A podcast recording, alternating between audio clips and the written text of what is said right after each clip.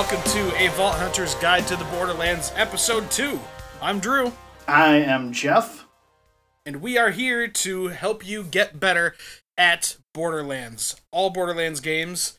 Uh, a little less on the pre sequel. It's cool. We, Um, we promise we'll stop saying that now that we've said it the last two episodes. yeah, we just want to make sure that you know, like, you know what you're getting into. yeah. Like, if you're like, man, I can't wait for all these tips and tricks on, you know, the pre sequel, we will. We will let you know when that happens. Yes. It's just not just not today. not not it is it will be one day, but it is not this day. yeah, true story.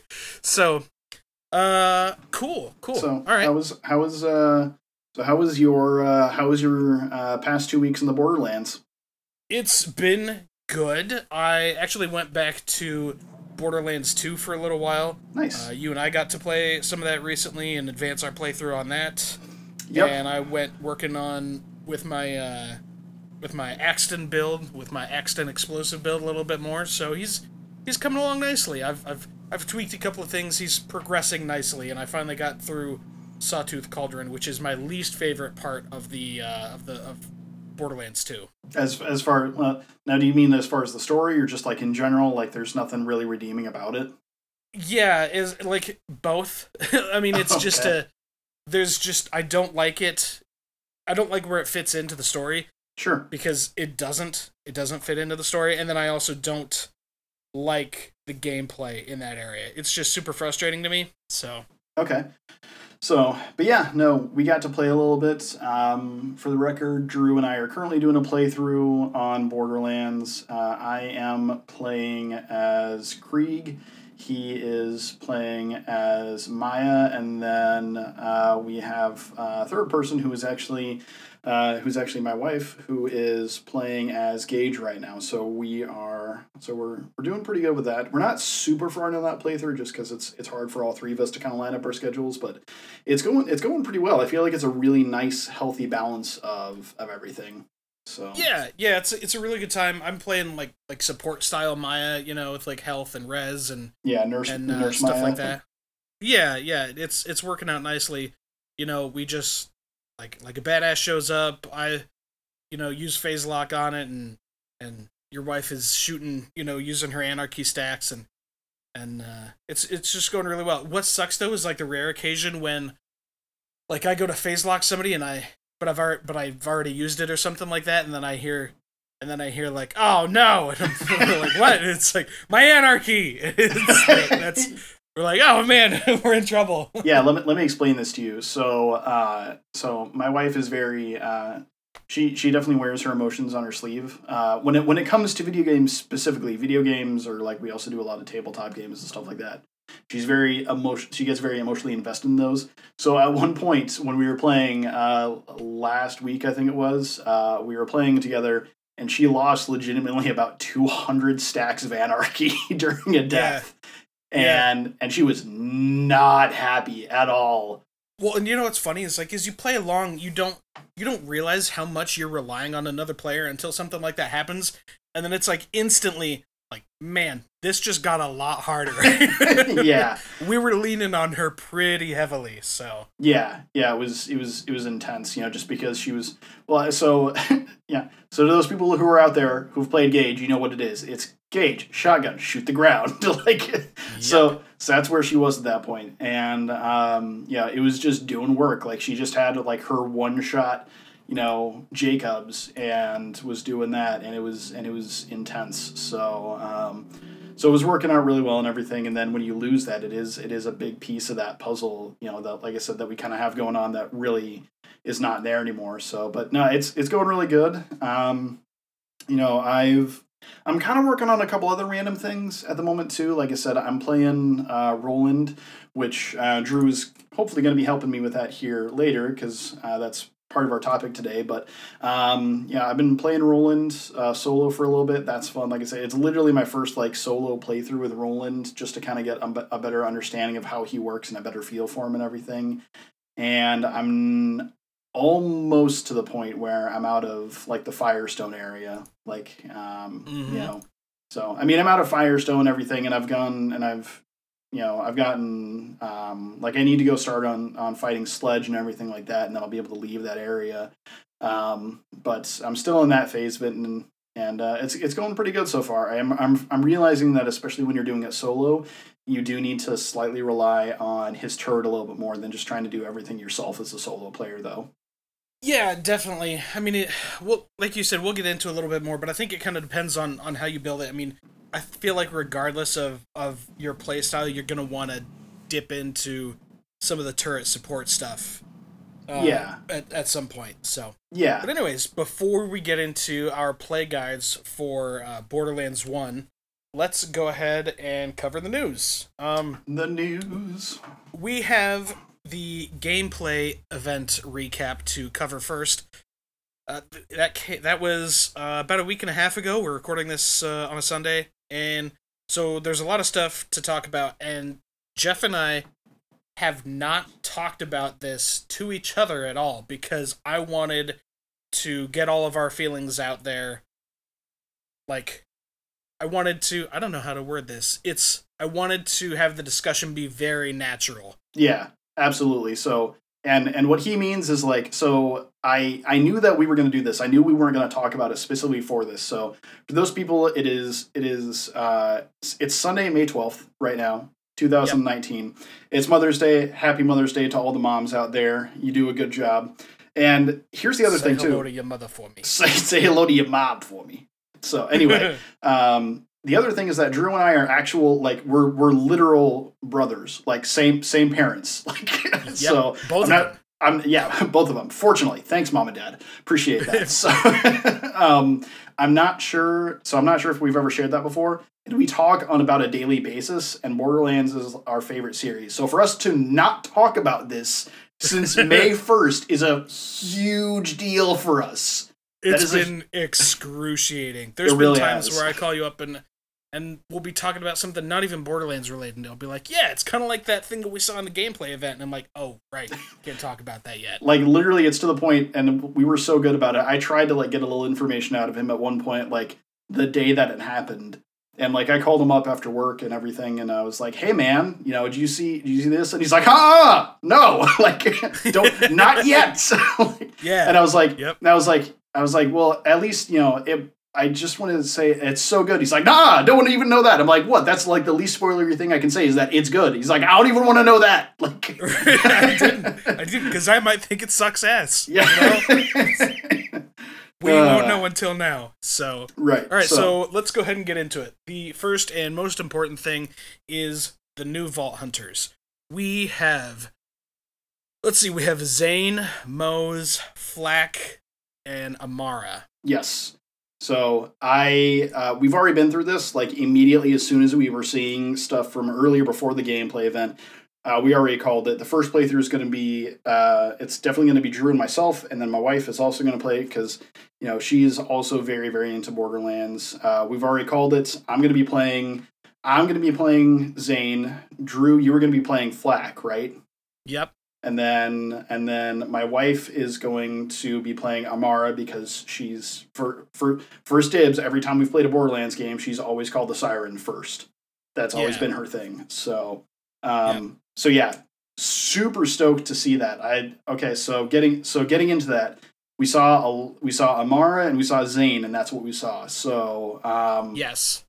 So which doesn't really which to begin with doesn't really surprise me no. Considering the rumors coming out of the Gearbox camp were that Flack was the longest one, was the one that took the longest to fully develop and to and to correct any kind of any kind of to to fully flush out basically yeah to make it to make everything work like it should have so yes looking yeah. forward to and when then, we do looking forward to when we do get to that right and then secondly Moze is a soldier class so i mean not not the most exciting of classes typically.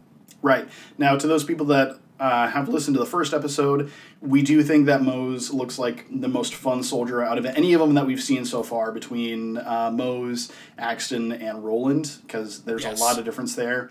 Um, you know, and again, that goes back to why I didn't play Roland initially, just because it seemed it didn't seem as fun as some of the other classes. But um, getting into that, um, man, the new action skills.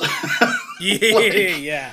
Yeah, the new action skills look awesome for it. So one one note that we have on here is like you get multiple action skills. Now, what that means is, and what we've seen from it is that you have different action skills to choose from, and then you can kind of customize them. So like Amara has like these little orbs that you can kind of grab enemies with, similar to um, Very similar to Phase Lock. very similar to phase lock so um, and then she also has and then she also has a slam ability that she can do where she like jumps in the air and then slams down for an area of effect again really cool looking so and then she has like a projectile of herself like almost like a spirit kind of looking thing that she can shoot out of herself. So Yeah, almost like Zero's deception skill. yes but it but it does damage but it does as well. yes. Yeah. Yeah. exactly. It does physical damage. Out of those three abilities which one which one to you is like ooh that's the first one i'm going to use when i do a playthrough So when I do a playthrough of Amara, the first one I'm gonna really try and heavily build around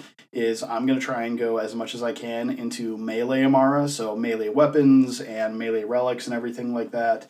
And I'm really gonna try and go hard in that. So I'm gonna choose the slam ability, you know, Yep, and really build around it. Yep. so not that the rest of them look bad or anything like that, but that one just looks so different, especially for sirens and how we've seen them in the past. right right i mean it's just not not something that you're used to seeing out of a out of a uh, siren style character which is super exciting because not only because of from a gameplay perspective but also just just from a social perspective Oh yeah. Like, that's just super cool that they're gonna. I mean, she and she's not. They they didn't try to make her look more mannish or anything like that. no. She's just just a normal looking woman that has glowy tattoos and is gonna beat the crap out of guys, and that's super exciting. So, um, you know, I saw someone comment when I was watching uh, when I was watching the live preview. And granted, the, the the chat was rolling by pretty quick at the time for obvious reasons. Because I mean, you've got like, you know, several thousands of people watching this. You know, probably I mean, it was like tens of thousands actually watching this thing as it's going on. Like as Right. soon as she comes on there, and as soon as she starts like beating dudes up with her slam and everything, someone was just like, you know, her name is Brick, and she is the prettiest. Yeah, yeah, for sure. So- All right, cool. Uh, looking at the other player character that we got to take a look at, Zane. What were his abilities? He has the uh, what looks like a drone, basically, that can go Mhm. out and attack people. Yep. Uh, yep, he's yep, he's got a drone that can attack people. Um, he also has um, he also has um, like a duplicate of himself, a clone. They kept on referring to it as, which Right. again is very much like Zero's uh, ability, but this also damages people. But the coolest thing that I thought and what I'd really like to build around and see if I can make work is um, I would is you can actually at will switch places with your clone. So Yes. you know, and the cool and what I would like to what I say when I want to build around that is I would love to have something where I just have I would love to have a weapon that is very very powerful uh, at close range, but maybe has a slower reload speed to kind of compensate. So you know your clone gets close to the enemy. And then you switch out with it. You blast them with like something like a Torgue shotgun or something like that, and then Yeah, swap. or and like then a Big ass Jakobs Masher style revolver. Or yeah, exactly. something. and then you, plat, and then Yeah. Yep. So, and the the cool thing too is that uh, what we've seen is that he actually has the ability to have multiple of his in use at once. Like we saw, we saw him using his clone, and we saw him using uh, his, and we saw him using his drone as well at the you know at the sacrifice of his grenade. But so you're not using your grenade, but you do get to your your drone actually throws out a grenade for you. So you're really not missing out on that much. Right, right.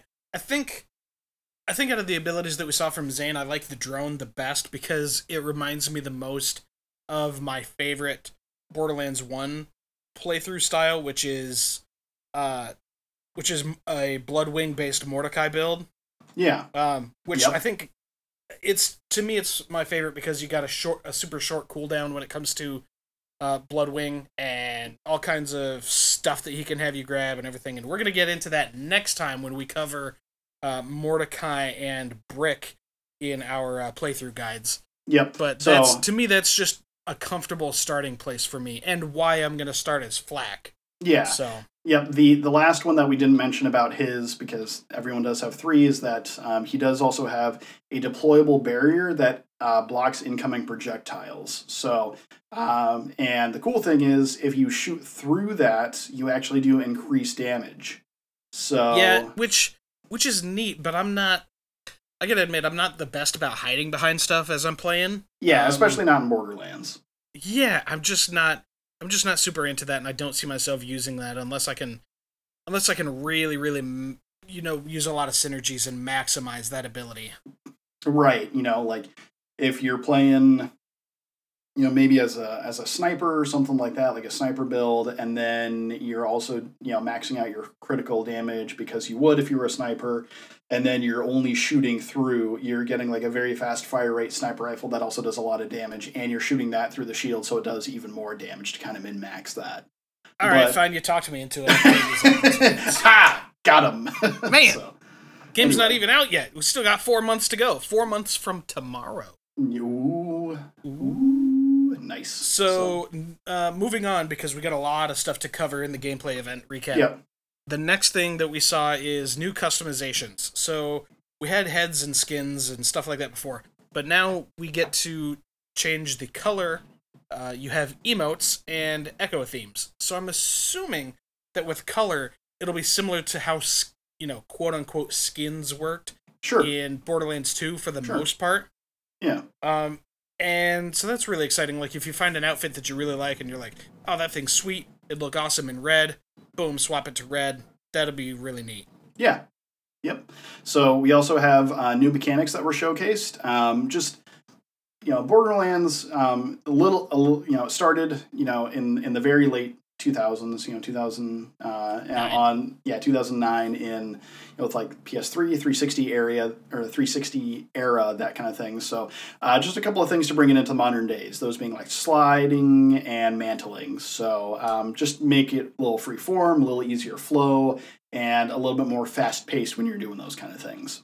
Right, as if Borderlands didn't need to get any more fast paced. Now we can slide around and double jump basically and stuff right. like that. So, Right. Exactly. but that'll be really good. I think that's a really good move on their part. Their part to bring in, you know, the Call of Duty style crowd and stuff like that. Oh, Um, yeah. I mean, it's Yeah.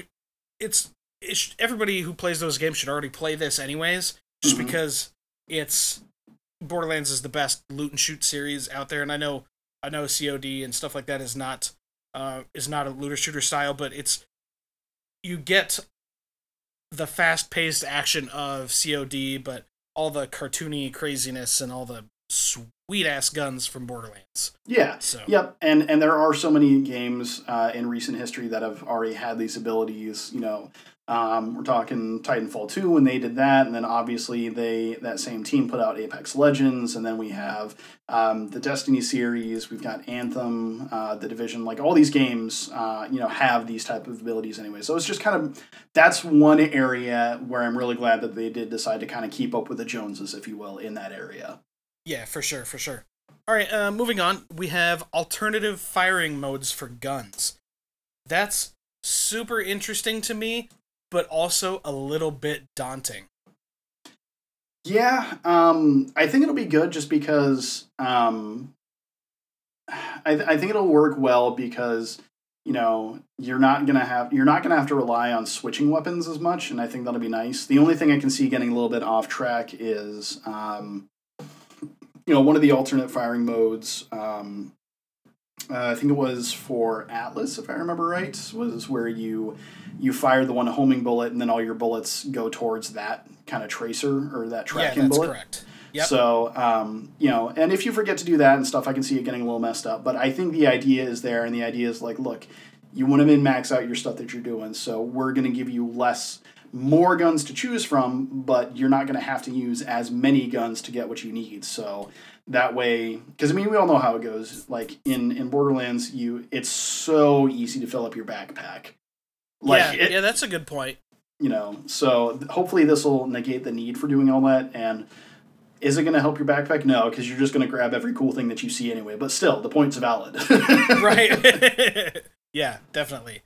Uh, all right, cool. Something that I'm really, really excited about, and that really caught my interest, is the interactive environments that they showed off in uh, the gameplay event. Uh, Mhm. examples were uh, there was a they're running through a through a map, and there was a barrel there, and Amara punched the barrel, and it flew, uh, however like ten yards or whatever in game, landed next to an enemy, and then she shot it and it exploded right next to the enemy, and that's super exciting. Yeah. Um, another one that they had was there was some kind of pipe that was going up, and she shot a valve that was on the pipe, and you see all this oil squirt out. And she shot the she shot the oil with a fire weapon, I believe it was, and the oil caught on fire and burned a guy alive. Awesome! I'm really really pumped about that. Mm-hmm. So, um, gonna so all that sounds sounds great, and again, it's just you know things that are that are really cool.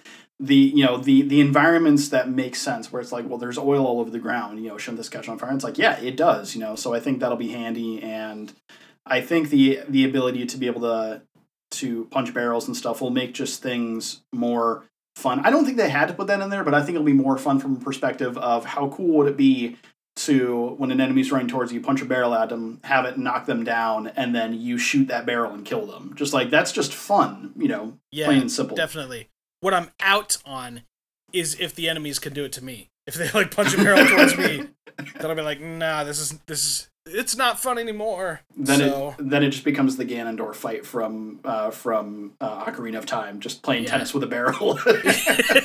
yeah, so I uh, could get behind barrel tennis. barrel tennis, the the deadliest tennis. So Yeah. anyway, uh, there's a couple of things I'm going to go through just really really quick here. Um, for brevity's sake of this episode. Um, so we have instance loot. Basically, what that means, Drew's using an Amara level five. I'm using a Zane level um, level twenty.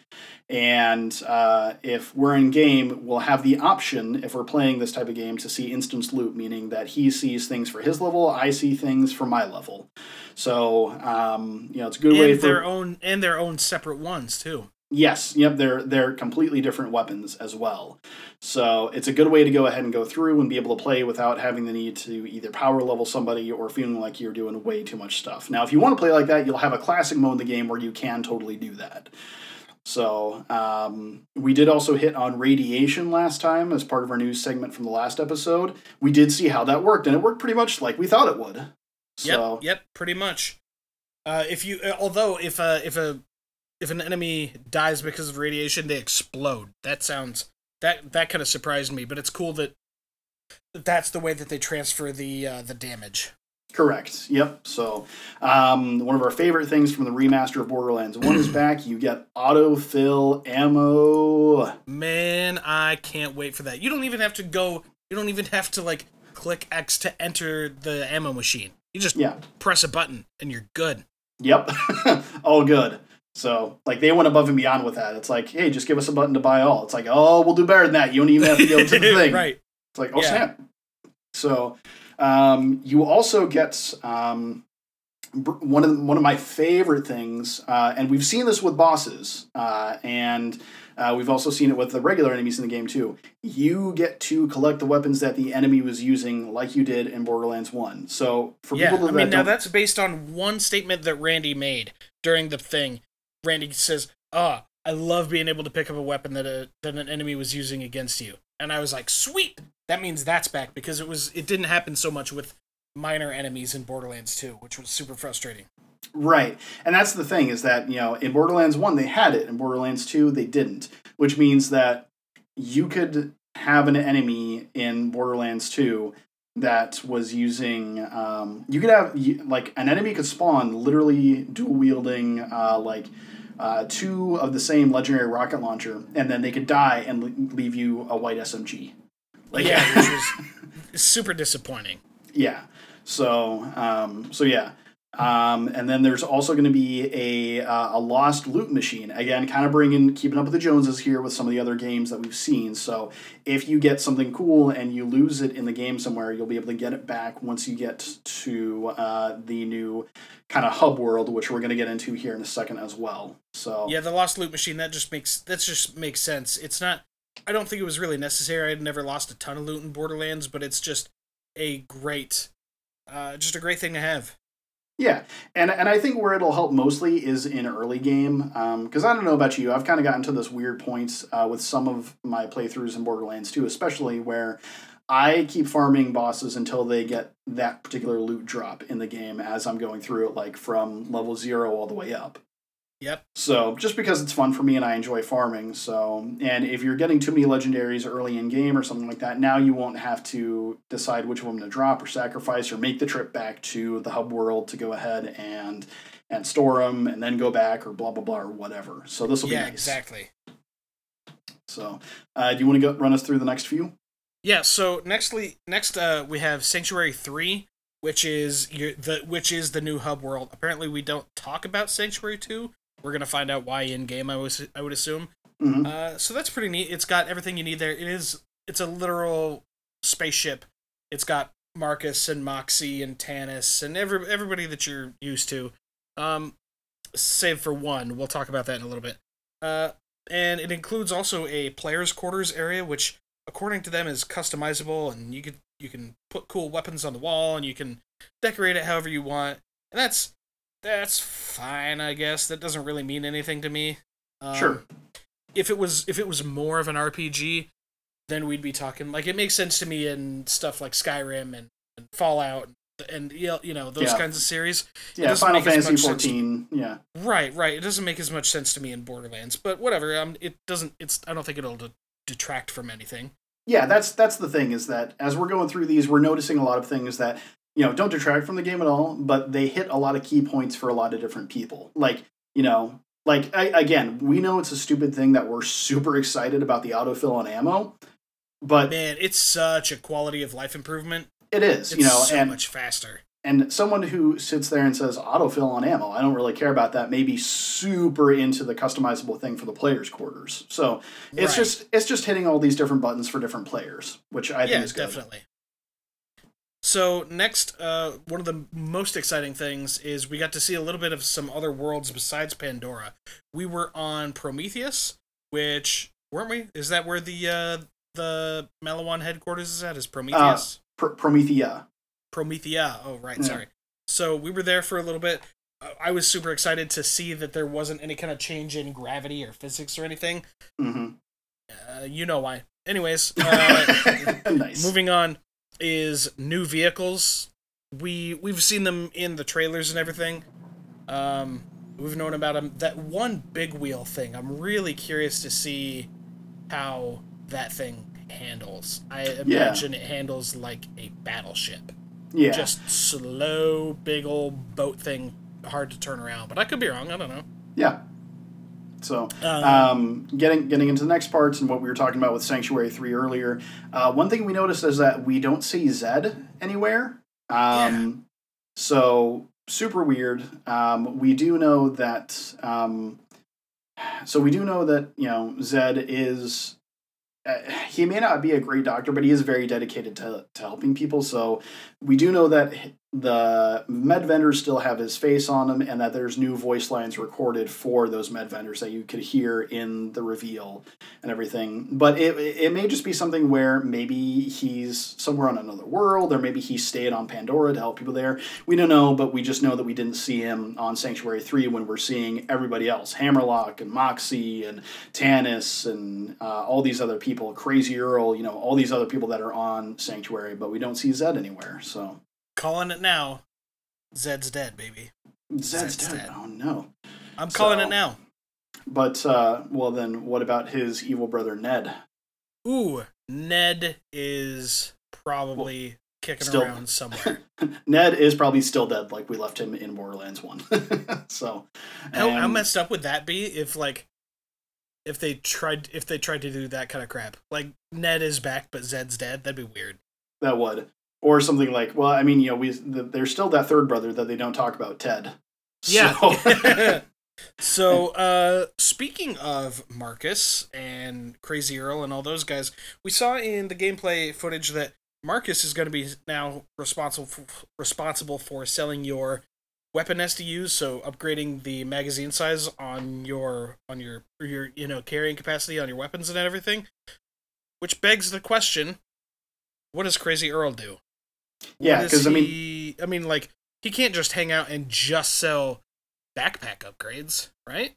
Yeah, because that was literally all that we saw of him. Was we saw we saw the player go to the door, say hi to Crazy Earl, and then leave. Like I don't think there was even a menu to go in, like to go Yeah. into at the time or anything.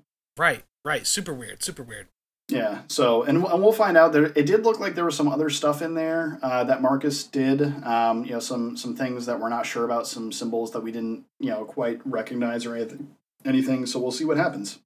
Yeah, and we could speculate, but we're not good at that. So. Yeah. So, uh, lastly, uh, the one big thing that we have seen a little bit, and this was actually from some of the um, players that actually got to play around a little bit in game, was uh, Guardian rank. Now, for those of you that haven't seen any videos or anything, Guardian rank is what um, is what Bar is actually replacing, or Badass rank is actually, or uh, or what is being replaced. Badass rank was in the previous game in Borderlands 2, and now we're going to Guardian rank. God, Yep. Had to get that straight there. so Yeah, no, that's cool. any, anyway, um, so it basically does the same thing. It looks like it's more customizable from what we've seen, and it looks like it does a lot more stuff too. Like one of the weird things that uh, was noticed in there was that you can even do stuff like um, better, faster movement speed while in fight for your life. Yeah, that would be convenient, especially with stupid backpedaling sons of bitches. back backpedaling marauders for days, Yeah, yeah. It just I'm I'm so over that. I can't stand that. right? Uh, If- if any of the bandits ever make it off of Pandora, it will be it'll be a marauder that just backpedaled into space onto Promethea. oh man, how terrible would it be to have like a mini boss that just does that? That just like runs backwards the whole time. And like anytime you get in front of them to shoot them, they just do a 180, just Yeah. backpedal the other way. Oh, man. Don't give him any ideas. Edit that out. I don't even want Randy to know about that. He'd be like, "That's going in Borderlands 4, or it's going in a DLC or something like that." I don't want that. I don't want it. Don't want it. So that wraps up the uh, gameplay event recap, which is pretty much only the the only news that we had from the past week. Which brings us to our main topic, and what we're going to be doing is we're going to be revisiting Borderlands 1 since a lot of people are new to the series. They're, you know, all this news about Borderlands 3, it looks super sweet. They just came out with the remaster and everything. So a lot of people playing Borderlands 1. So we're going to give you guys a uh, couple helpful guides on how to on how to successfully play different uh, player characters in Borderlands 1. We're going to do two episodes. So this is our uh, you know, our our guide uh pl- part 1. And I'm going to go ahead and start off with Roland. Jeff's going to handle Lilith. Yep. And then next episode, we're going to handle Brick and Mordecai. Yep. And for the record, yes, we know that there are multiple ways to play these characters. We're obviously covering a few of our different favorite ways. You know, however you want to play these characters, totally fine. These are just the ones that we have found to maximize our own enjoyment of the game. So, um, and then and then we'll talk a little bit more about that at the end of the episode. But um, you know, obviously, if you have different opinions, that's great, no problem. So uh, again, these are just our own personal opinions. Yeah, and I mean, frankly, we didn't learn to. We didn't. When I started playing Borderlands, I didn't watch any tutorials or anything. I just learned by playing. So, and that's probably the best way to learn. But if you're if you're struggling or something, you can just start up a new build and you know listen to this, and you'll and you'll get an idea, and you'll be like, oh, I see what he's saying about this, but I kind of want to tweak it, and go into this skill instead. Totally Sure. understandable. And Sure. uh, okay, cool. Let's get into it. So, Yep. starting with Roland. Roland is the soldier class in Borderlands One. His singular action skill is the Scorpio turret. It is a uh, turret that uh, automatically fires. It also has shields that can be used as cover. It has a 180 degree range. Uh, the cooldown on it, without any kind of modifications, is 100 seconds. So that's, you know, a minute and 40 seconds. That's that's kind of a long time. And Mm-hmm. probably the biggest downside to playing as Roland, in my opinion, is you can't get into his uh, into reducing the cooldown on his turret until uh, tier three in either the support or infantry classes, Yep. and that can be that can be a real bummer. Yep. Um, sorry, go ahead. No, that that was it. I mean, um, you know, it's from you know it, it does have a really long cooldown compared to some of the other stuff which you know between that and some of the other stuff i think that's why i didn't initially go into it but um, you know as, you'll see you can do some really cool stuff with roland. Yeah yeah for sure. So i mainly use the turret as an aggro tool uh, or when fighting bosses you can take out smaller mobs farther away on your own and then deploy a turret to help take on the boss stuff like that. It's you can eventually whittle the cooldown time enough to where pretty much every encounter you should be able to deploy it, but that's that's going to be a ways off yet. So uh, mm-hmm. let's go ahead and go into Roland's skills. I'm gonna touch on each skill briefly and mention and mention any kind of weird nuances that are with it. Uh, so we're gonna begin with his infantry tree, infantry skill tree, which is on the far left. Uh, starting with impact. Impact does uh, increased bullet damage with all weapon types.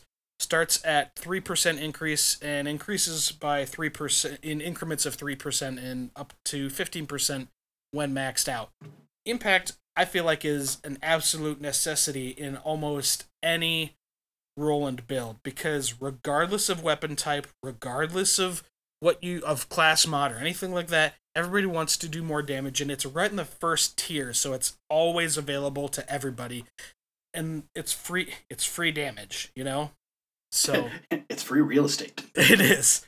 Uh, i was gonna make the joke and i'm like no i'll leave it alone. Jeff's gonna do it. So uh, nice. the adjacent one to infantry is sentry. It increases your scorpio turret damage starts at 7% and increases by 7% per level up to 35% when maxed out. Keep in mind, I think almost all of these skills you can get class mods which can increase them past their uh, fifth point, uh, skill point per per skill. You know what I mean? Yeah. So, but uh, but I'm just saying, without any kind of class mods or anything, this is what you are going to be able to get into. Mm-hmm. So tier two for infantry is scattershot which increases shotgun damage and spread. Starts at 3% damage and 5% spread, uh, and then increases by 3% and 5% respectively, up to 15 and 25%. Uh, despite what it says, scatter shot actually increases accuracy of shotgun and the player. Uh, it's really nice with Sledge's shotgun, which is one that you'll be getting fairly early into the game, and it uh, increases that damage to something that is just n- totally nutso butso, just off the charts stupid damage. Nice. I really like running scatter shot when I'm running a shotgun. Yeah, and um, you know, if you want to have some like really weird fun, then get the uh, get Sledge's shotgun that has the knockback on it, and you'll have yourself a good time. You can kind of yeah. get like kind of get like down and like under enemies a little bit at like you know basically like you're crouching underneath them and then shoot them like straight up with Sledge's shotgun. so super yep. fun, especially with that scatter shot. Yeah, definitely. So adjacent to Scattershot is metal storm, uh, which is killing an enemy increases your fire rate and reduces recoil for a few seconds. And when they say a few seconds, they mean seven. Seven is the number of seconds.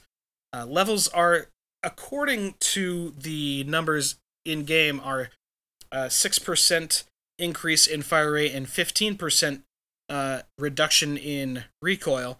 But according to Borderlands.fandom.com, the fire rate levels are actually uh, 11% increments instead of 15.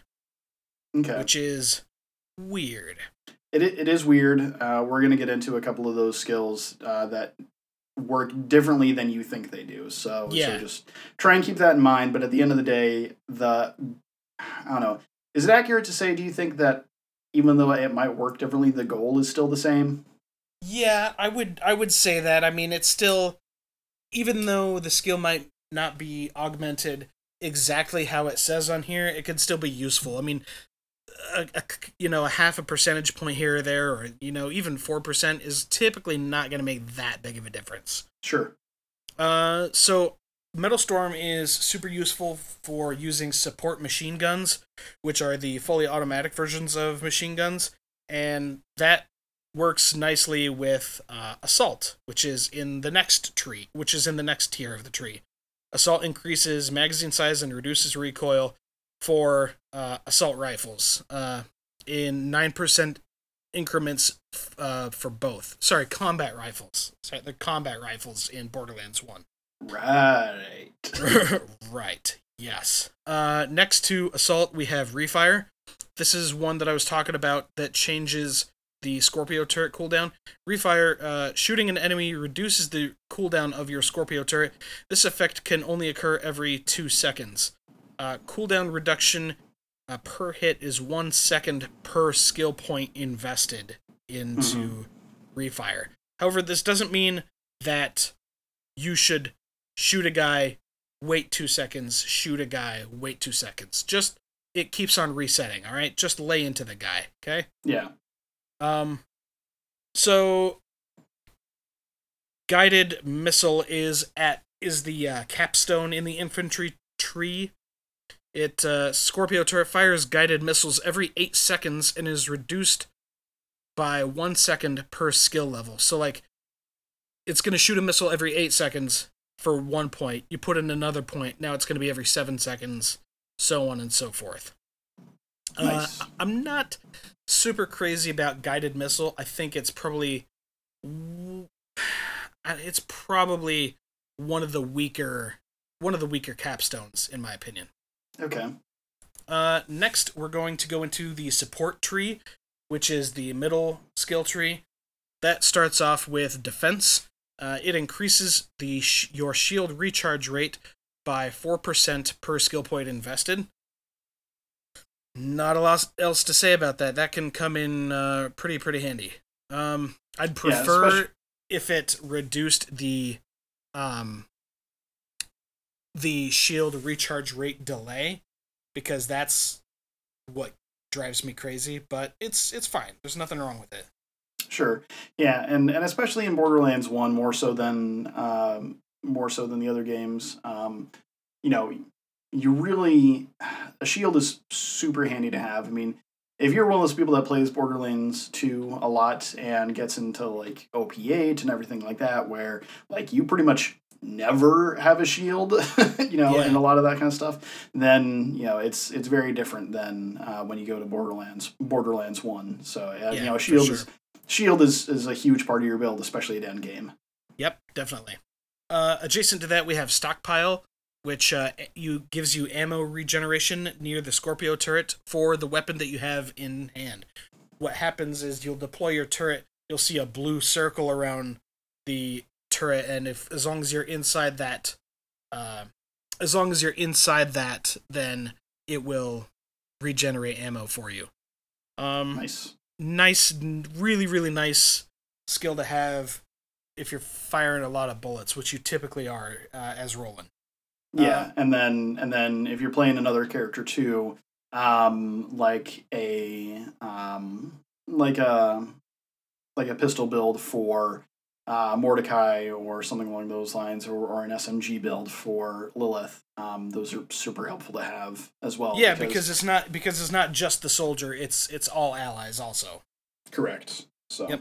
Uh, moving on to the next tier in the tree, we have quick charge which uh, killing an enemy causes your shields to quickly regenerate for a few seconds. Again, a few seconds is seven.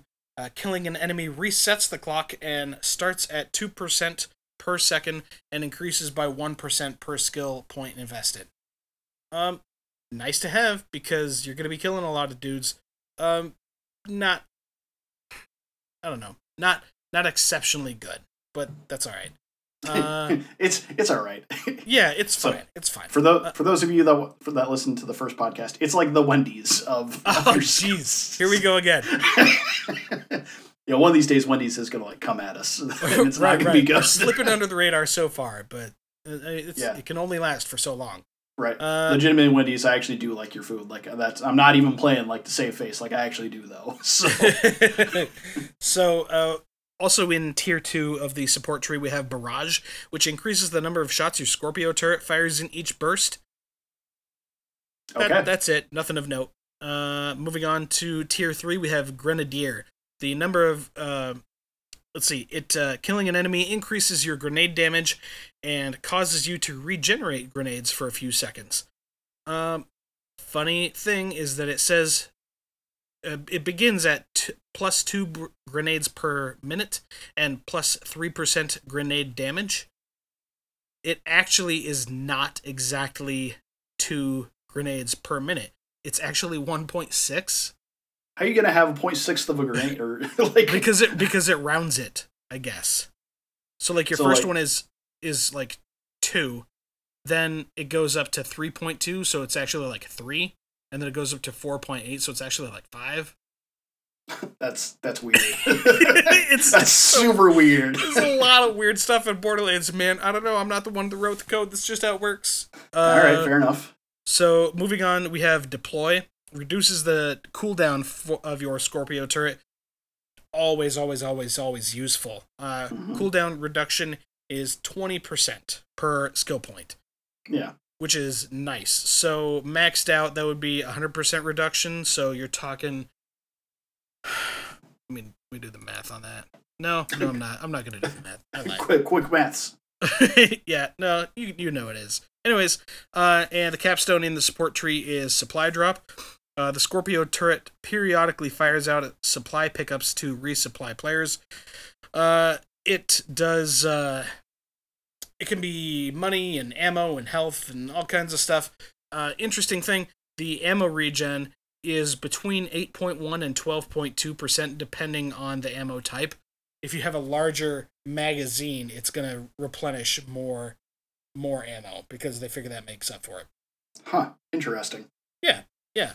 So lastly, we have the uh, medic tree, which has uh, to begin with fitness increases your maximum health five percent per point invested.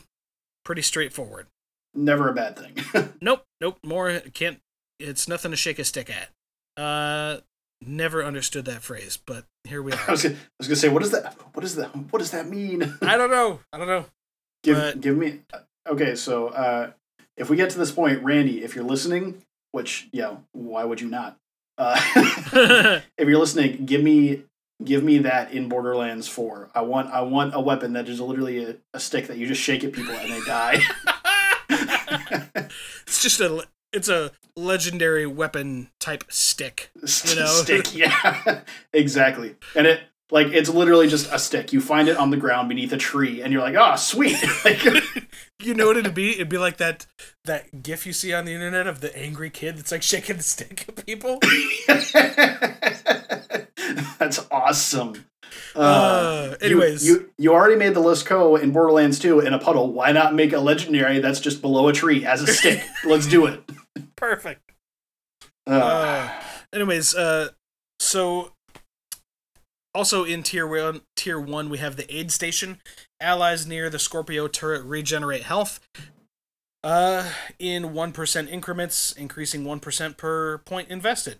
Super handy to have because you're gonna be putting out your turret quite a bit.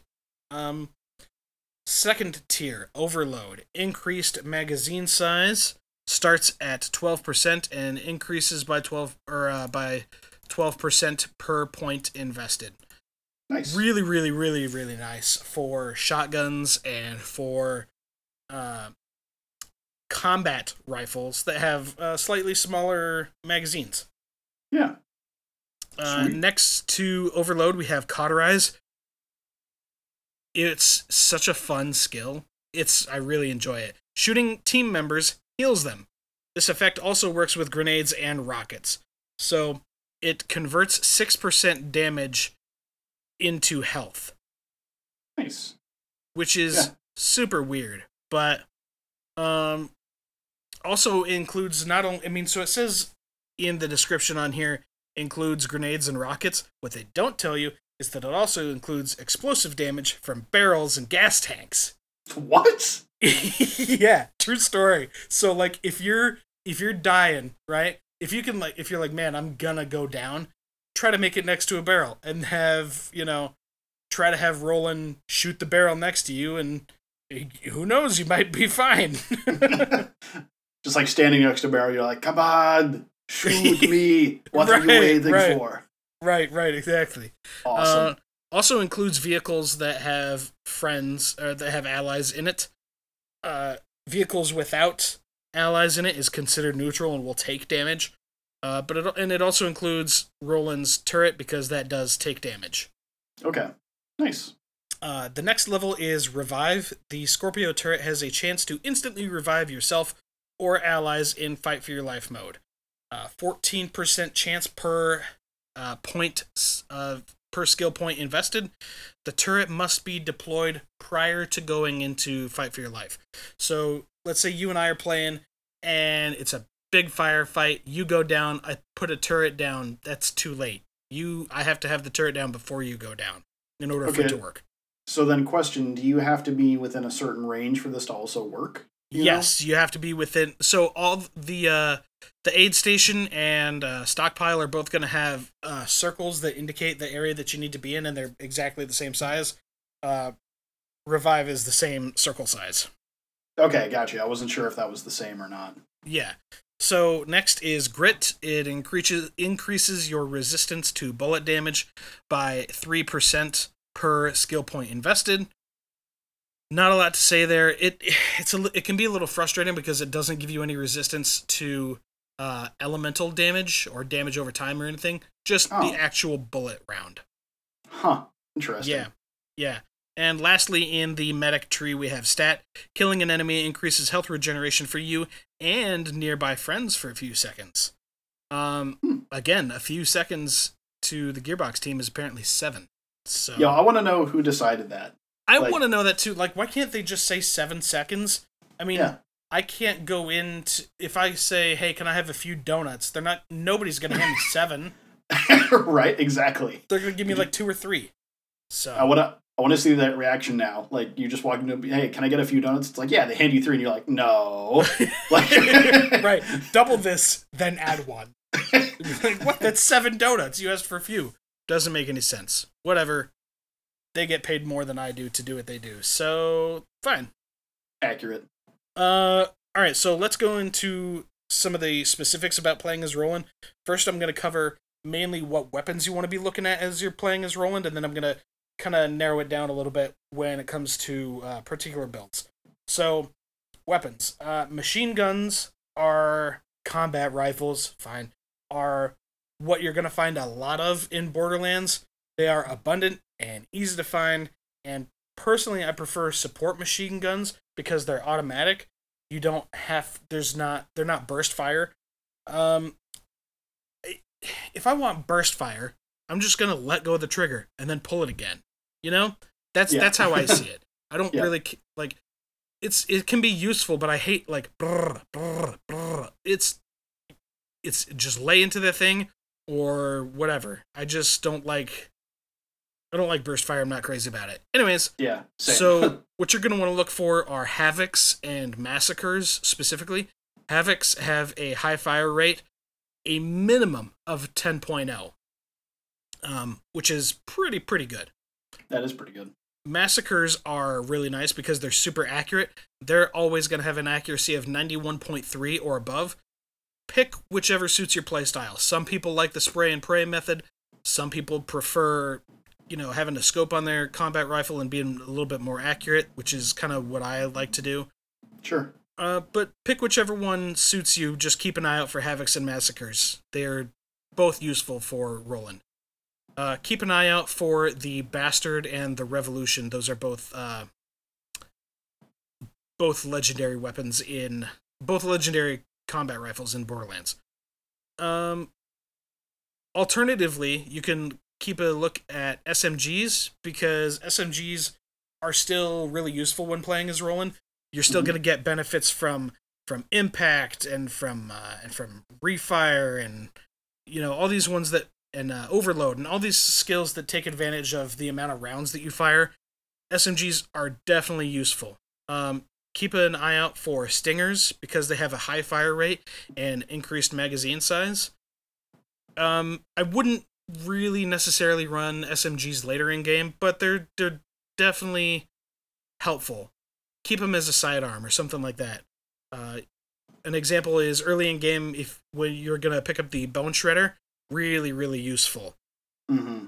Uh, reg- pretty much regardless of who you play as, the bone shredder is going to be a helpful weapon. And you can also look for the savior, which is a legendary which has ammo regen. So that's fun. Perfect. Yeah. Yeah. Nice. Uh, moving on to the next weapon type, and uh, we're not going to go into all weapons in this because uh, it's it's just not necessary. I'm just gonna I'm kind of focusing on the ones that are specific to Roland. So yeah, with um, real quick, without getting too in depth into it, the nice thing is to in Borderlands One, it's nice to stick with specific weapons because the team kind of built each individual character around specific weapons.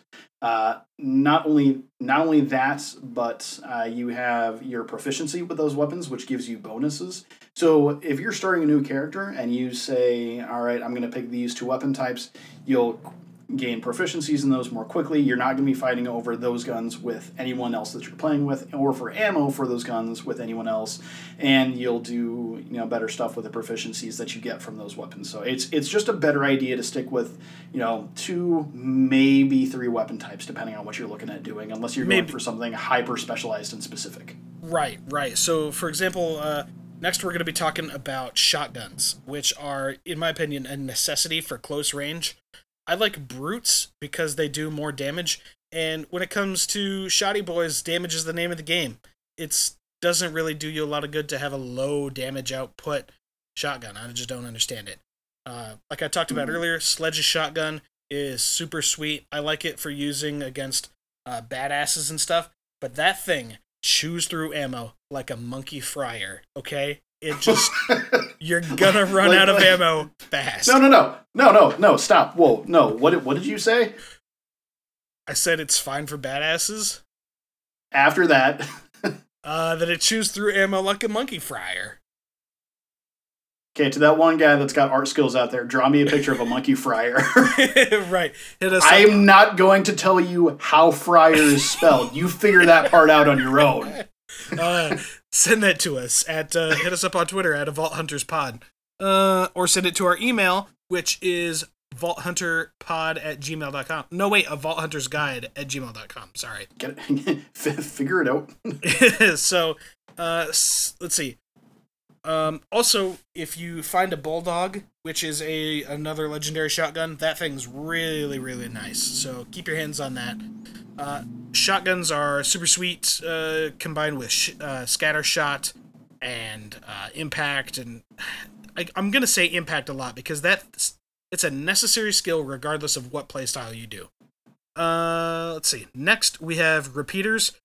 Repeaters are an acceptable sidearm in pretty much any build, and you should probably always have one as a backup because you're going to be chewing through a lot of ammo with any build, but especially solo builds. Uh, I actually like swatters because you're probably not going to be doing a ton of damage. Swatters are super accurate. It's if you're not going to be doing a ton of damage, which you're not with a repeater, you might as well try to hit the critical spots. Um, that's why also uh, the ladyfinger early game can be nice as a as a sidearm. uh, in the general Knox DLC, Athena's Wisdom is a really nice repeater because of uh, because of critical hit damage and accuracy. It's a mission reward for completing the mission loot larceny in the general Knox DLC. And um, moving on from repeaters, I'm not. That's gonna actually wrap it up for weapons because I'm not super crazy about rocket launchers because they fire slow and they have a long reload reload time, and I don't like them. And it's my show, and you can't make me talk about them. Uh, moving on, Damn, grenades roasted. come at me. Get dunked on rocket launchers in Borderlands 1. uh, and Borderlands 2. And, anyways, uh, grenades are kind of situational. It depends on the type of enemies that you're fighting at the time. Run fire grenades when you're fighting a lot of skags and other wildlife. Run corrosive when you're fighting the Crimson Lance, and shock grenades when you're fighting Guardians, stuff like that. To me, gr- grenades aren't abundant enough to really make a huge difference. I mean, if you're putting points into Grenadier and stuff like that, then I then it makes a difference. But in general, have a grenade for every elemental type and then use it situationally and then upgrade when you can. nice. I like that. So, getting into more specific builds, uh, I'm going to talk about one solo build, one team build, and then one just ridiculous build. So, the first one I call JVIP. Now, that is short for Jesse Ventura in Predator, because that's basically what you're doing here. It's it's a lot of big guns. You're firing a lot of bullets. You're gonna shred everything, and you ain't got time to bleed. That's how this build works. Perfect. so I'm sure that when you were looking at my at my thing here, you're like, "What in the world is JVIP?" So, oh, I, I, I, I legitimately thought I thought it was I thought it was just very important person, and I was confused. nice. So uh, let's begin by talking about uh, impact. You're gonna dip into impact and metal storm, and then either scatter shot or assault, depending on which weapon you prefer as your main. Impact, man, if you're not putting your points into impact first, regardless of your build, you're doing it wrong. Respec, go into impact. It's super handy, regardless. Uh, so, like I said, next you're going to go into Metal Storm, uh, which is going to increase your fire rate and reduce your recoil. Again, regardless of weapon type. So then you can specialize a little bit more and go into either uh, scatter shot or assault. That just comes down to preference. If you like putting shotguns in people's faces and blowing them away, understandable. It's a fun play style, like a big tanky style build. Um, I prefer assault because I like to keep my distance a little bit, so that's typically what I go with. So after you get get those three skills, don't even worry about guided missile. I don't see the point in it. It's just not super handy to me. So you're gonna want to dip into stockpile, uh, aid station, and quick charge and deploy, because by the time you get into the by the time you get five points into everything else, you're going to be level what 21 or whatever.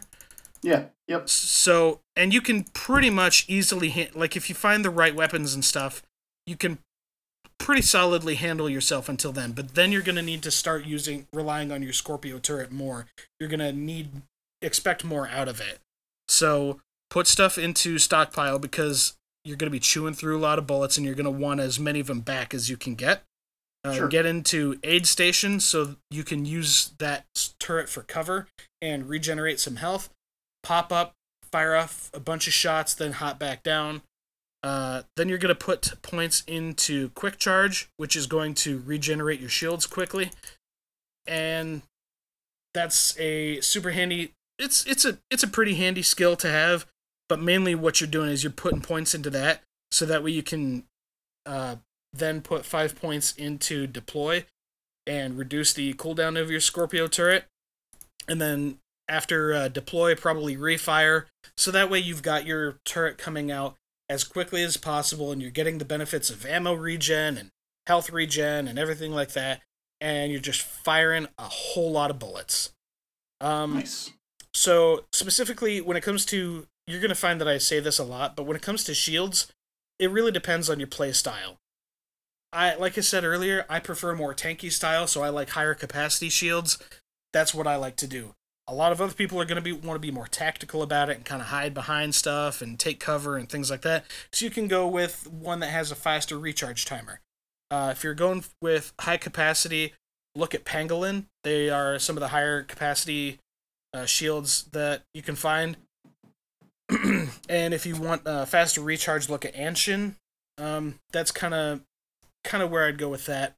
It, again, it depends on your depends on how you prefer to play. When it comes to class mods, I like the uh, heavy gunner and rifleman class mods because they mainly boost skills that you should already have points in, uh, impact and and and uh, stockpile and stuff like that. Um, let's see. The next build that we're going to talk about briefly is what I'm going to call the bad nurse. So this is more of a uh, of a team or co-op style build. Um, what we're looking at here is putting a lot of stuff more into medic, into the medic tree and everything. Everybody's going to be doing a lot of damage when you're in co-op mode, so you don't need to worry so much about wiping out your enemies as fast as possible. So what you're going to start off with is you're going to start off with uh, aid station, which is going to regenerate all your uh, all your buddy's health and everything. Then you're going to go into uh, Cauterize because shooting your friends and healing them is super fun and really, really helpful. It's, I mean, when you max it out, you're talking a 30% damage or a 30% of your damage is converted to health. Sure. Um, super nice. After cauterize, you're gonna go into revive, which uh, will revive your friends. You know, I mean, it's got a pretty good chance of reviving your friends. Basically, what you're gonna be doing is you're gonna be using that turret as as everything that you need. You know, health and ammo and um, re- you know, getting out of fight for your life mode and everything. Really, Sure. really nice. Then you're going to go into. Uh, oh, I missed one here. Um, then you're going to want to go into. Uh, rev- oh no, I said revive. Okay, then you're going to go. Then you're going to go into stat. Uh, killing an enemy increases health regen for you and nearby fa- friends for a few seconds. Health regen is useful regardless of your playstyle. Then you can afford to go with a little bit. Uh, you can go with a larger shield that takes that's going to take a little bit longer to recharge because you'll be regenerating health. Really nice. Sure. Um, Nice. Then after that, you're going to want to put points into uh, quick charge. Where is that? Quick charge and deploy, as we've already yeah, discussed. sorry. You're going to want to put points into stockpile first to get that ammo regen going. Then quick charge again for your uh, health or for your shields, and then followed by deploy, which is going to reduce the cooldown of your turret. Again, it regardless of what style build you're doing, the turret is going to be the focus later on. So you're going to want as much access to it as you can. Um, shields, same as before. It depends on your playstyle. All depends on what you feel like doing. Uh, class mods, the pretty much the only class mod that you're really going to be interested in with this playstyle is the tactician because it's going to do. It's the only one that really has a whole lot of focus on the medic tree. Um, and it's going to be helpful for you and your team because it helps regenerates uh, helps regenerate your team's health also. Uh, lastly, is the build that I'm going to call Sergeant Sl- sorry Sergeant Splody Pants.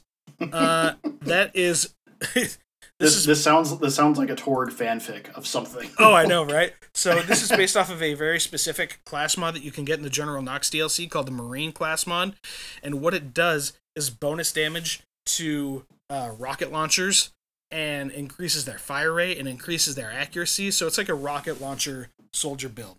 Rock whatever shield you want. Again, I don't care. But what you're going to want to spec into is Overload, Grenadier, and Cauterize. Cauterize obviously don't go into that if you're solo. Um, but if you're doing a team playthrough and you've got Marine, go into Cauterize because all that splash damage that you do from your rockets is going to help too. It's going to actually affect your teammates. So they could be in the thick of it, right? Mixing it up with psychos and everything, and sh- you could launch a rocket into there and it's going to kill everything else and heal your friends. Really, really fun. Uh, and then go into stockpile, aid station, quick charge, and defense. So you'll notice here, looking across these builds, every single one of them I mention aid station, every single one of them I mention stockpile, and uh, this is the only one that I don't s- talk about impact in because impact is specifically bullet damage, and rockets aren't bullets. So that's basically.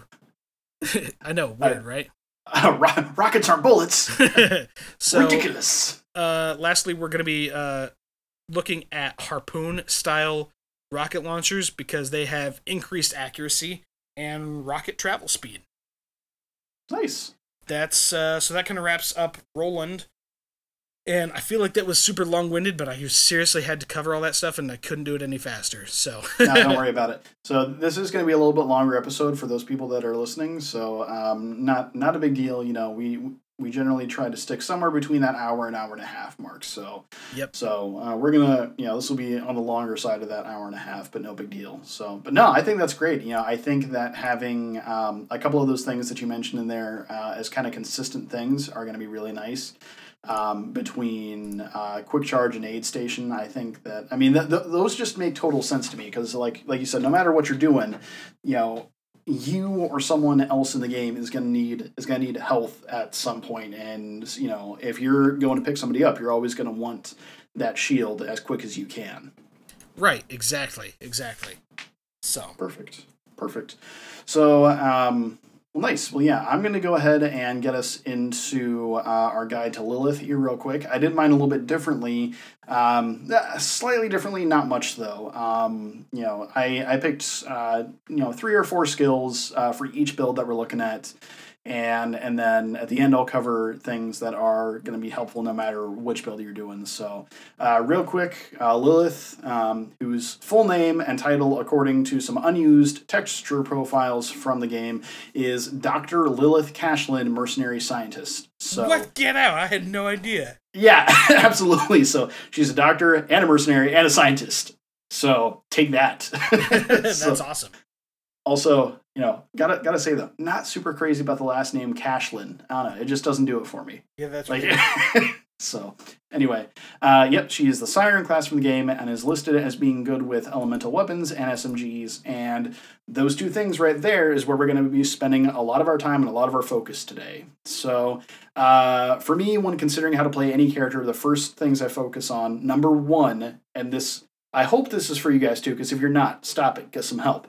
But uh, you know, the number one thing I look at when I'm doing a build in any game, not just Borderlands, is will it be fun? Like if I'm playing a game and if I'm just going through the motions because it's the best min max build, I don't really care if I'm not having fun. So, will it be fun? But number two is do I have a clear direction on maximizing it? So that being said, the first build we're focusing on is an elemental build. Uh, we have a very clear direction of where to go. You know, we're just trying to do as much elemental damage as possible, and it'll be just be oodles of fun. So oodles. Anyway, oodles.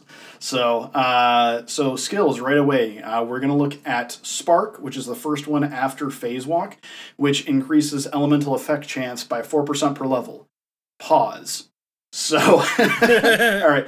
So now, hold up hold up, wait a minute. All right. So Spark doesn't quite do as the skill card says. Um, what it's actually affecting is the tech pool of elemental weapons. Without getting too specific, a weapon's tech pool is actually how many times it will have triggered the elemental f- effect in a given amount of time. That's what her skill is actually buffing. So the tech pool weapon recharges over time naturally as the gun is out and held in your hand, meaning you know on screen and not tucked away. Uh, the way to think of this is think of it like bailing water out of a bathtub uh, that's running. So if you bail quickly enough, you'd empty the tub and have to wait for it to refill. So, um, you know, that's exactly what you're doing with this. Note that higher quality weapons will usually have larger tech pools, which means they will proc more times before actually exhausting that. So, Spark also increases the regeneration of the tech pool. Uh, all said and done, what this means is that each rank increase, uh, each uh, each rank increases the tech pool or size of the tech pool of a weapon by 2% per rank and the regeneration of it by 5.5% per rank. Huh. Interesting. So, yeah, really weird way to get around it. You know, kind of similar to, um, you know, the the, the Roland skill of regenerating uh, the uh, grenades at 1.6 at a time. Right, as know, opposed to two. Yeah. Right. It's another weird kind of a thing. So, um, so yeah just kind of a weird thing. So, but yeah, you know, being able to do more elemental damage is the end game of that, and that helps. So, so that's what you're doing with that. Um, secondly, immediately after that, I do go into radiance, um, and it's the next tier after that. So you deal shock damage to nearby enemies while phase walking. Uh, so the damage is based off of your level um, that you have. It's based off of your level and the skill points that you have in it both. So um, you know, you can get up to potentially plus nine with the use of um, um, from the skill level with uh, you know class mods and everything like that. So everything when it's done, if you're at endgame, if you're level sixty nine, um, then uh, yeah, I know, right? So the character's level further influences the skill's damage, giving you uh, plus 12 shock damage at uh, end game. So uh, the nice thing that I like about Radiance is that it can last several, several minutes, which is much longer than other forms of shock damage. And you can even buff that up to a total of nine times. Like I said, five from skill points and additional four times through class mods. Yep. Um, it's it's nice because it's a very early and easy way to strip shields so that you can start inflicting corrosion or fire damage or whatever it is you need to do on some of these enemies. Um, especially in mobs of enemies, because here's the cool thing it's really easy for shock damage to jump from one enemy to another. Um, just be very, very careful as this can also jump to barrels, and if you're down and you just took all the baddies out with Radiance, then you're kind of SOL, which stands for shock out of luck. Ah. So, uh, so also totally weird random thing uh, in the zombie DLC. Uh, there's an enemy called Tankensteins who actually heal from shock damage. So don't put radiance on Tankensteins unless you're just looking to do something weird or goofy. I don't know. right. So um, yeah, for for this for this reason, um, you know, you can almost negate entirely shock weapons on Lilith by using radiance. You know, you just go, you phase walk, you do your quick run, you hit all the enemies on the battlefield, they all spread it to other things. You don't really need shock weapons at that point if they're already being shot and if all their shields are being stripped. Not a big deal. So the last skill for the elemental build that I go into is uh, Phoenix. Um, so, and these are the three that I typically build my elemental acra- uh, my elemental skills around. So it's a uh, tier four uh, skill, and what it does is killing an enemy causes Lilith to deal plus one fire damage over time to a nearby enemy, and gives Lilith's shots a five percent chance not to cost ammo for a few seconds per rank. The damage is also modified by Lilith's character level. So Really, really interesting uh, ability there. Yeah. So the cool thing about Phoenix is that, uh, like I said, it does uh, lots of fire damage, and it has the second added ability to also make your uh, uh, chance for your shots to cause zero ammo. You can buff this all the way up to a 45% chance for your shots to cost zero ammo, which is huge. It's like almost one out of every two shots is not going to cost you anything. So Yeah, that's pretty sweet. yeah. So now the really cool thing about this altogether, and the reason that I do this specifically if I'm doing an elemental build, is because um, when you combine Radiance and Phoenix, and you have a corrosive relic, uh, you're able to apply a dot uh, stack of every element very quickly by using Phase Walk. So Ooh. yeah, so you can do lightning, you can do fire, and you can do corrosive, all of them at once just by phase walking. So it's Nice. yeah, it's it's really effective to be able to do all those things. And then obviously, if you're doing uh, if you've got a corrosive gun and a fire gun as well, then you're doing that much more. So you're just like you know you're not even really worrying about yourself. You're just taking these guys down in chunks at at a huge point. So um, the class mod that you're going to want to run for this is going to be really, really dependent on your play style. But typically, I'll either run a Firefly class mod or a Tormentor class mod. Firefly specifically for fire damage because it has the following perks. So it's uh, made by either Dahl or Maliwan, and it has uh, plus 28% to plus 60% ignite damage, depending on how good of one you get. And it does buffs to Spark and to Phoenix and to Diva. So um, we'll get into Diva here in a little bit too. So it also has a plus, uh, 0 to a plus 84 chance to ignite resistance. So always thought it was kind of weird that, you know, Lilith had control over all these elements but still took elemental damage, but it just wouldn't be fair if she didn't take any at all. So Yeah. Yep. Um, it also does do uh, plus zero to plus 42% elemental effect chance. So again, really, really cool. Uh, really cool there. Um, just you know that that much more of a chance to actually buff that. So um, now, if you're looking for something a little bit more well-rounded, something not into fire, and if you're you know probably working with teams as well, then uh, then you're definitely going to go with the tormentor class. Um, it has plus 24 to plus 45% team elemental effect chance. So, again, that's for the whole team. So, if you're running a bunch of sirens, that could be super fun. Or even if you're playing. Um, even if you're playing like a shock trooper Roland, or if you're playing, uh, if you're playing, I know that you can do like some fun corrosive builds with Mordecai, you know, if you want to, things like that. But that does, um, that does buffs to Spark and to Radiance, which we've already covered, and that does buffs to Striking as well you know, g- gonna be honest, striking, I'm not super into as as a skill. It's not. I just I just don't like it, man. it's, yeah, it's just not super beneficial. Not something that you're going to use a lot of. Yeah, yeah, correct. It's it's it's not my thing. It's not my jam. So, yeah. um, you know, after that, you know, it does do uh, again up to that plus forty two percent team elemental effect damage, good, and then just an additional uh, plus fourteen percent team damage. So not bad. So again, if you want to go specifically fire damage, you want to put all your eggs in that basket. Great, go nuts, and you're gonna have a lot of. Uh, resistance to it and everything like that. So, you know, but again, if you're looking for something a little bit more rounded, then Tormentor is not a bad thing.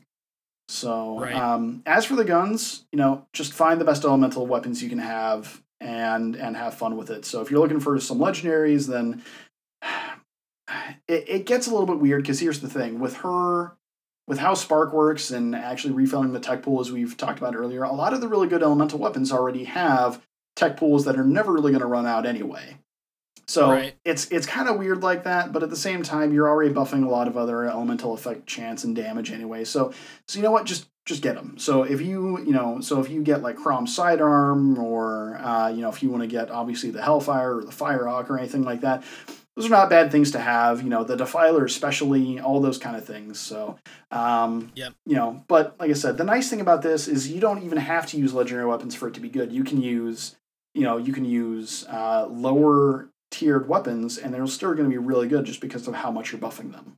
So, um, so yeah, like I said, um, you know, generally I stick with SMGs and repeater pistols, as the higher fire rate will ha- help to stack dots more quickly, damage over time effects or dots more quickly. Um, you know, higher tech pool guns again won't be as good with Spark, but it's never a terrible thing, even with endgame content. So, um, next we're going to look into the gun build.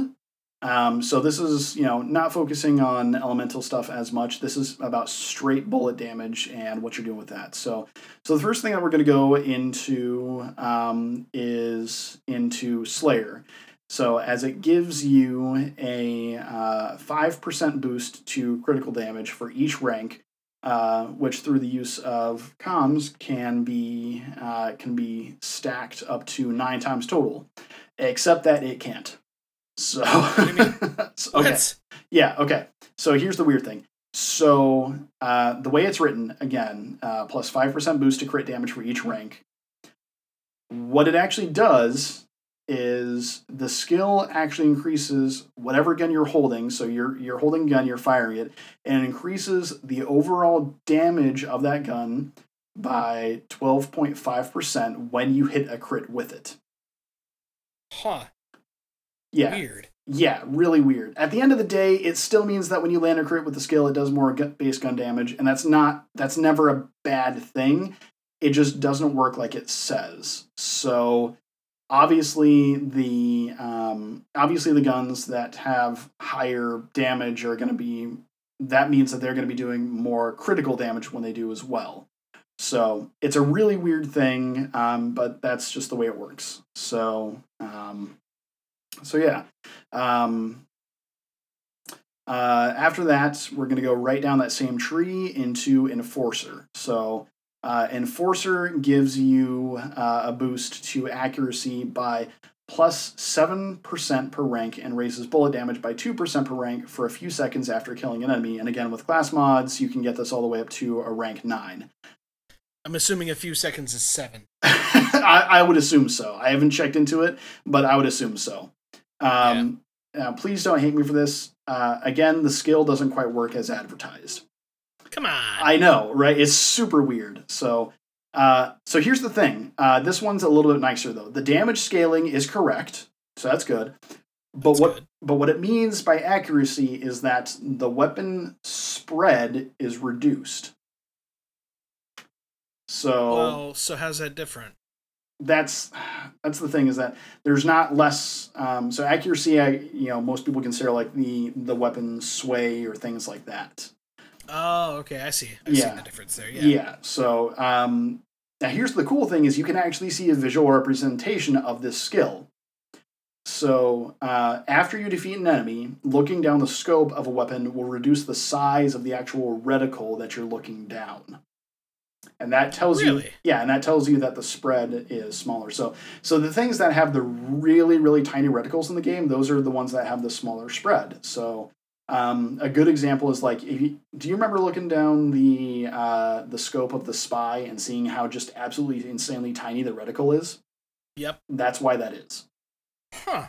Cool. So I had no idea. yeah. So now the cool thing uh, about this is we're going to keep on working our way down. We're going to go into high velocity. So the skill increases projectile. Now I want you, I want listen to this very carefully. The skill increases projectile velocity and bullet damage. It's written that way very specifically. It says projectile speed because this is projectiles, not bullets. So um, Okay, so if you use a shotgun, for example, your pellets are going to be faster. The, the way I looked at it was, and I was maybe thinking ahead to something else, but um, it does actually affect the projectiles fired by Eridian weapons as well. Ooh, Yeah. that's cool. Yeah, so that is really, really That's neat. going to be like one of the few things that actually affects Eridian weapons. Right, and um, we'll get into that here in a little bit too. But uh, so, um, so the best part about this skill is that it works exactly like it should. So, Oh, whoa, really? yeah, exactly. So, um, you know, it does say projectile velocity, and then it says bullet damage. So, you know, you'll have better velocity with Eridian weapons if you want to choose to use those. But because the Eridian weapons don't actually fire bullets, then you're not going to be getting the bullet damage buff off there. So, Hmm. kind of an eh, but you know, we're focusing on bullets here because this is a gun build. So, again, those three skills um, between Slayer, Enforcer, and High Velocity are the basis of this build. So, um, as for class mods, I highly suggest the mercenary mods in the base game. The mercenary mods will give you uh, anywhere between 24 and 61% SMG damage. And then they'll also give you points into uh, Quicksilver and High Velocity and Girl Power. We'll get into Quicksilver in a little bit too.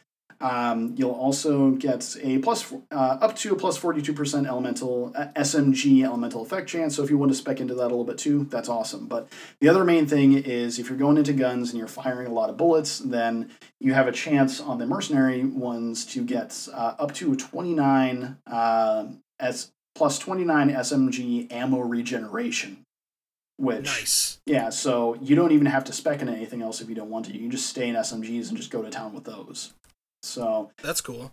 the other one is from the Knox DLC, uh, and this is the biggest difference to me is if you want to stick with SMGs or not. So in those ones, you get the uh, you get the professional ones, which is a Dahl loyalty uh, thing. So uh, Dahl loyalty uh, class mod, and it gives you uh, anywhere between fifty and sixty one percent weapon damage. So that gap is smaller when you're farming those. And then it does also give you uh, points into Quicksilver and High Velocity uh, and uh, Dramatic Entrance, uh, which we'll get into in a little bit as well. And then it also gives you plus 32% shield capacity and anywhere between 36 and 42% weapon magazine size. Nice. So the cool thing that I really like about that is, um, so you get weapon damage and you get weapon magazine size. So if you're firing some of the really really high firing uh, repeater pistols, um, you know, think like the the double furies or something like that, then you're really going to be doing, um, you know, a lot, and you're going to have huge ammo. You're going to have huge magazines for that, which are just going to help you. So. Uh, again, when, with this, I recommend any weapon that fires quickly, but obviously the double anarchy SMGs if you're going to stick with the mercenary class mods. And uh, since the main draw here is more bullet damage, just throw as many bullets out there as you can. That's really what it is. Yeah. Um, I recommend the double anarchies again for the SMG build, and if you want to throw repeater pistols in there, then definitely go with the double furies.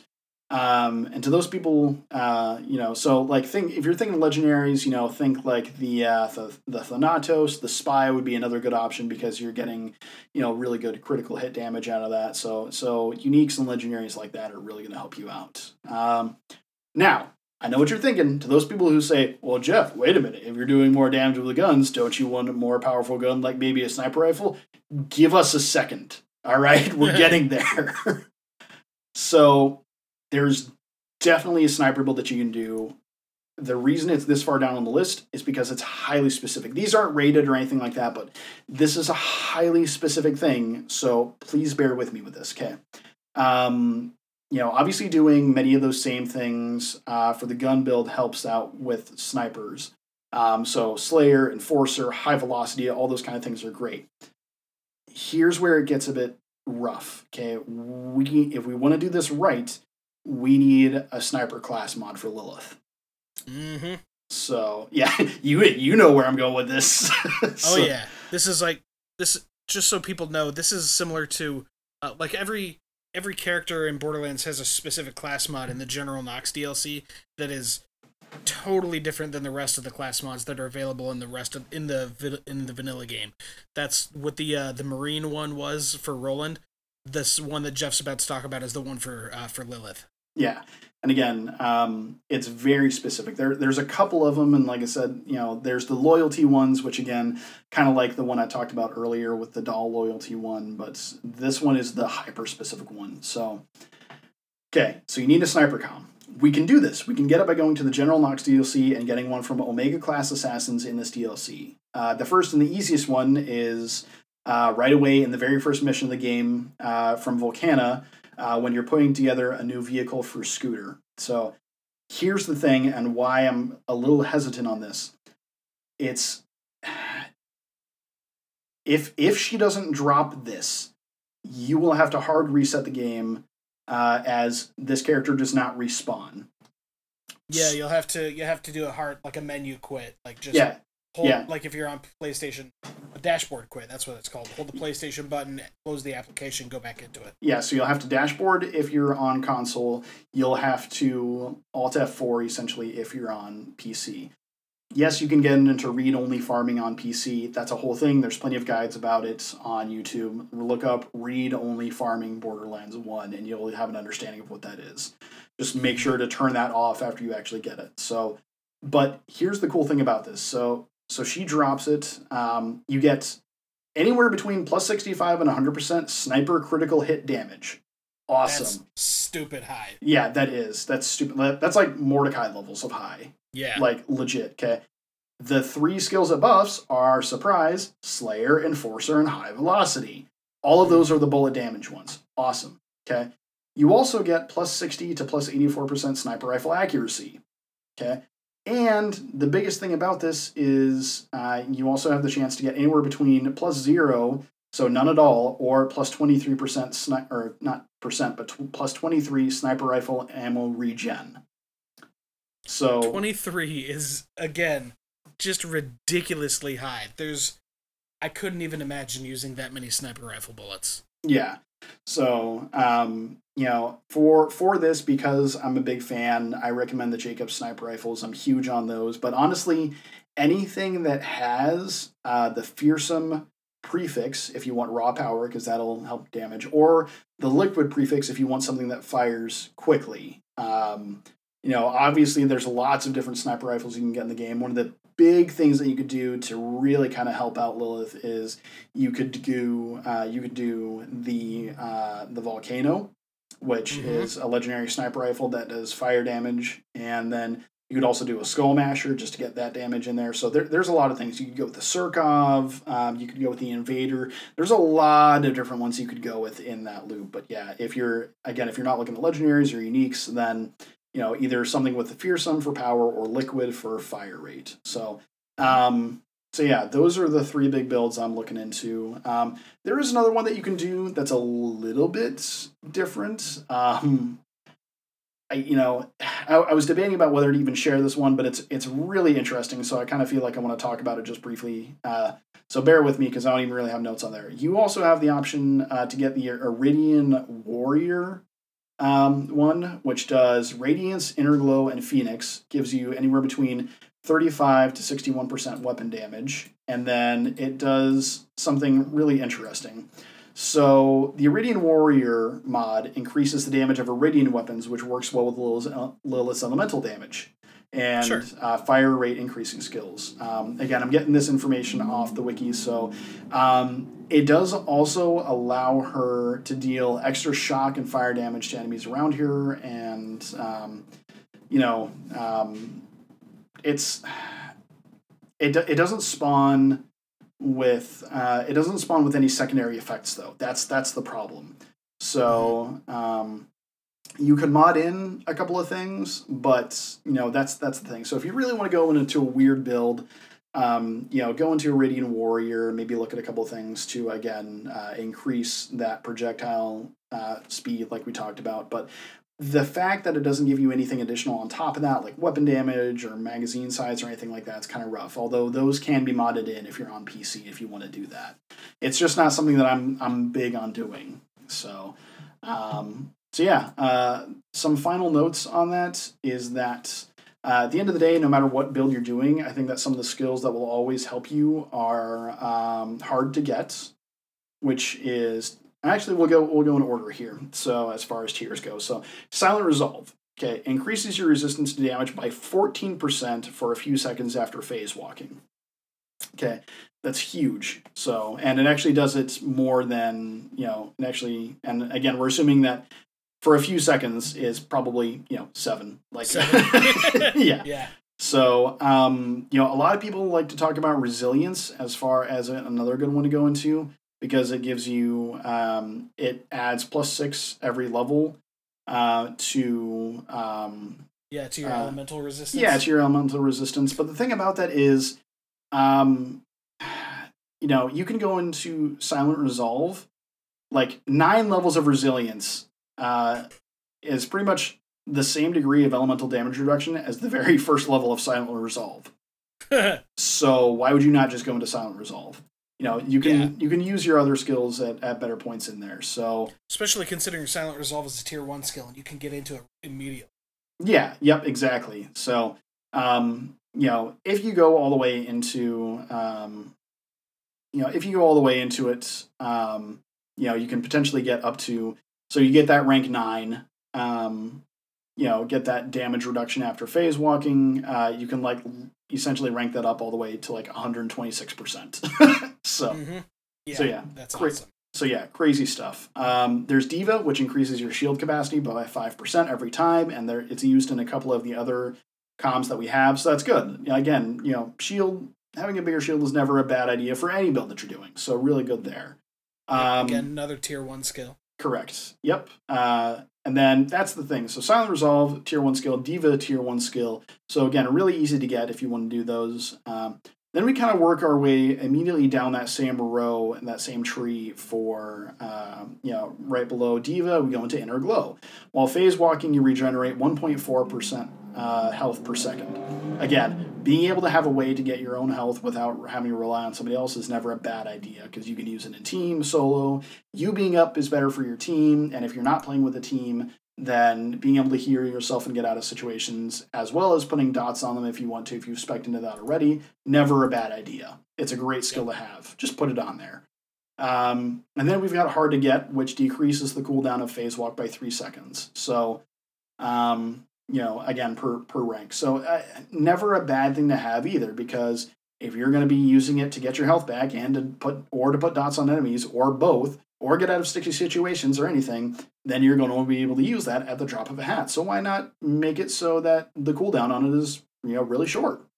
Yep. So Yep, exactly. I mean, in phase walk cooldown is already short enough. Like it's already at it's at 36 seconds uh, to begin with. So when you max out hard to get, you're talking about a total reduction of 16 seconds. Now you're talking every 20 seconds you're going into phase walk. Yeah. And really, like with Lilith, you should really be able to survive 20 seconds on your own. Like yeah, that's that's a that's a thing that you should be able to do. So um you know, even in boss fights and everything. So but yeah, that's that's essentially how I go about playing Lilith depending on the builds and everything like that. And those are just my favorites. So right in the middle of doing another Lilith sniper build. So so that'll be good times once I get there. cool. so- cool. Anyway, um I know it's a bit of a longer episode, but we're going to wrap it up here with our final segment. Uh, as we Which like we're to gonna call end it. every episode on. Yep, yep. We're going to do this every episode. So just because we feel like we can, and why not? So, Drew, will you tell our lovely viewers what this segment is? Yeah, so we started this segment last week. We didn't have a name for it.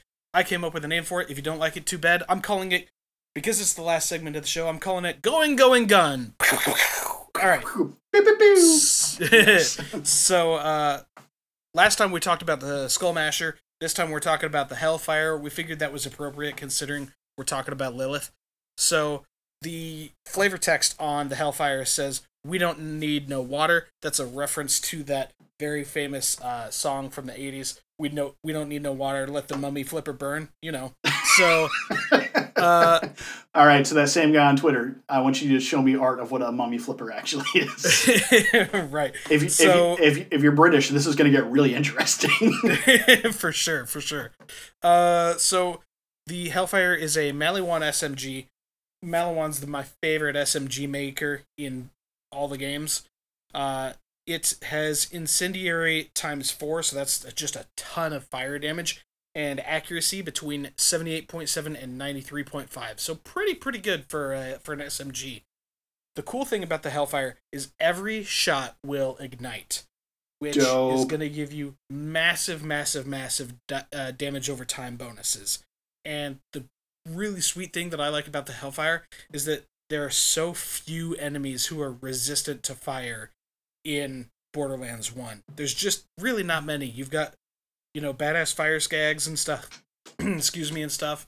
And, uh, and- just a couple other random, you know, fire uh, fire damage type creatures and, and enemies. yeah, some some it's some it's enemies be that have yeah some some enemies that have like you know armor on them, which is not as like if they look like they have armor in Borderlands One, they probably do. You know, so Right. but but for the most part it fires helpful against most enemies so uh which is so that makes the hellfire pretty nice for almost any uh player character regardless uh, of class it doesn't it doesn't matter if Mhm. you're if you're playing as roland um, it helps uh, it'll still be impacted by uh, metal storm and impact so now you're firing more rounds and the actual bullets are doing more damage too nice. um, if you're using Mordecai, uh, the killer and focus skills uh, buff it. I mean, they're not buffing the elemental damage, but the bullet damage and, and stuff like that, anyways.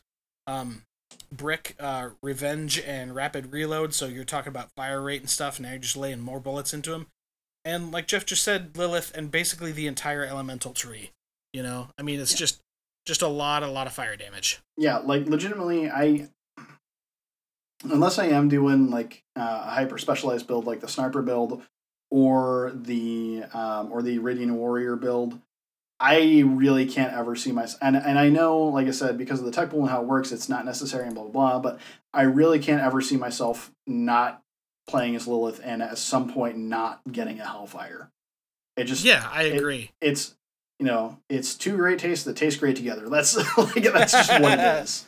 perfect, so- perfect. Yeah. Um, so, uh, so yeah, that is basically the Hellfire from Borderlands One. Um, you know, and that is episode two. So, um, so yeah, if you, uh, you know, now, now let us let us know what you think. Let, um, you know, we want to hear from you guys too.